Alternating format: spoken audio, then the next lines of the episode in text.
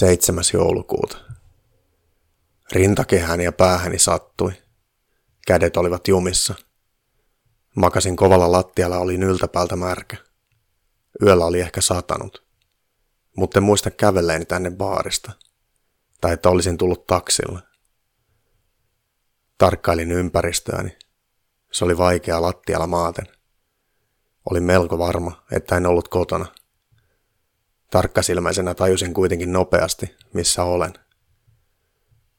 Pasilan poliisitalo on tuttu paikka. Jos saisin yhden sentin jokaisesta sinne kuskaamastani rikollisesta, olisin rikkaampi kuin Elon Musk, tai jopa rikkaampi kuin Vesa Keskinen. Pasilan poliisitalon selliosasto on melko uusi, ja tämä oli ensimmäinen kerta, kun olin siellä asiakkaana. Tein tilannekatsauksen käsiraudoissa Pasilan poliisitalon selviämisasemalla. Makasin omassa oksennuksessani.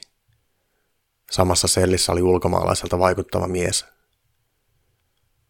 Olin harjoitellut itsepuolustusta myös käsiraudoissa, joten vaikka mies hyökkäisi kimppuuni, hän olisi isommassa pulassa kuin minä. Yritin nousta istumaan, mutta en päässyt. Ulkomaalaiselta näyttänyt mies oli selvästi huvittunut kun räpiköin avuttomana maassa oksennuksessani. Auta nyt vittu vähän, sanoin kohteliaasti. Mitään sanomatta mies nousi ylös ja nosti minut istumaan seinää vasten. Hän vaikutti yllättävän vahvalta, sillä hänellä ei ollut ongelmia siirtää minua, vaikka yritin rimpuilla vastaan. Rimpuilin sen verran auttajani vastaan, että huohotin useampia minuutteja istualtani. Katsoin miestä halveksuen. Olisin minä itsekin päässyt istumaan. En usko, mies vastasi vihamielisesti hymyillen.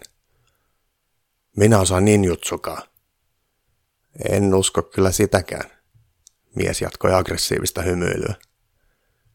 Mitä te ulkomaalaiset tiedätte yhtään mistään mitään? Olen suomalainen, ja vaikka ihoni on tummempi, minä en ole se, joka makaa omassa ulosteessaan. Jouduin odottamaan useamman tunnin, ennen kuin virkaviljeni tuli kiinnittämään minun huomiota. Ulkomaalainen mies pääsi vapaaksi paljon ennen minua. Viimein kuulin ystävälliset sanat. Hullu Paavo, lähde kotiisi täältä. Sain takaisin matkaviestimeni, rahapussini ja avainnippuni. Joku oli hajottanut puhelimeni näytön ja kuluttanut sen akun loppuun. Rahatkin oli pussista viety. Housuja ja takin taskusta löysin kolikoita ja vitosen seteleitä ja helvetillisen nipun baarin kuitteja. Raha oli noin 40 euroa.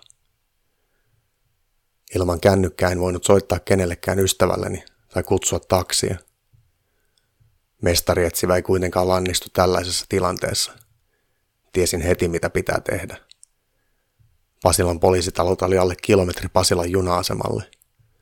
Matkalla oli Alepa – jossa kävin investoimassa lähes kaikki rahani laatikolliseen neloskarhuun. Kun tulin Alepasta, istahdin sen rappusille juomaan kaljaa toviksi. Siinä istuessani huomasin edessäni taksitolpan. Neljä olutta juotuani kävelin kaljasalkun kanssa taksitolpalle. Kysyin paljonko kyyti maksaisi kotiini Hakunilaan. Hinta olisi ollut 38 euroa. Suunnilleen sama, minkä olin käyttänyt kaljaan.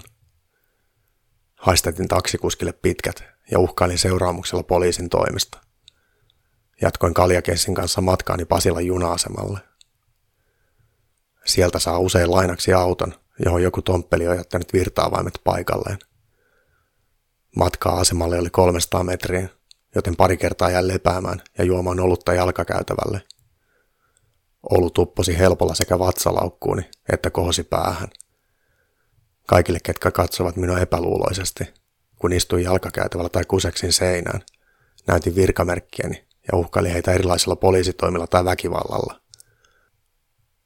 Meillä KRPssä on sanonta, että ainoa sallittu väkivallan muoto on poliisiväkivalta. Alkoi olla kylmä, sillä olin istunut kadulla. Kalja oli jäljellä enää muutama.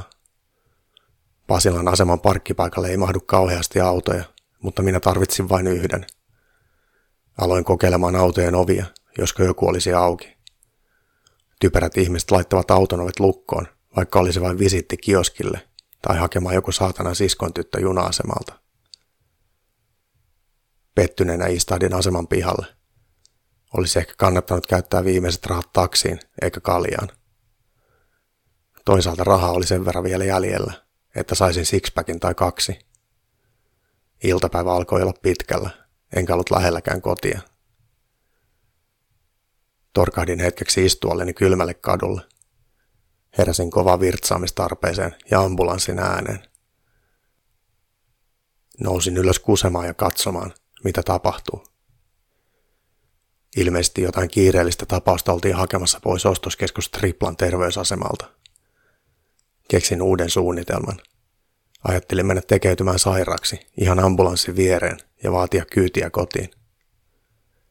Hain ensin lopulla rahoilla kahdeksan tölkkiä kaljaa aseman Alepasta ja etsin tulevan taksini, eli siis ambulanssin. Auto oli helppo löytää, sillä se seisoi valot päällä tyhjäkäynnillä terveyskeskuksen oven edessä. Menin koputtamaan ambulanssin apumiehen puolen ikkunaa. Ambulanssi oli tyhjä ja se oli käynnissä. Suomen lain mukaan auton varastaminen, jos siinä on avaimet paikallaan, ei ole rikos. Ja vaikka se olisikin rikos, niin se laki ei koskisi poliiseja. Istuin ambulanssin kuskin paikalle. Laitoin turvavyö ja tarkistin peilit. Matka kotiin alkoi.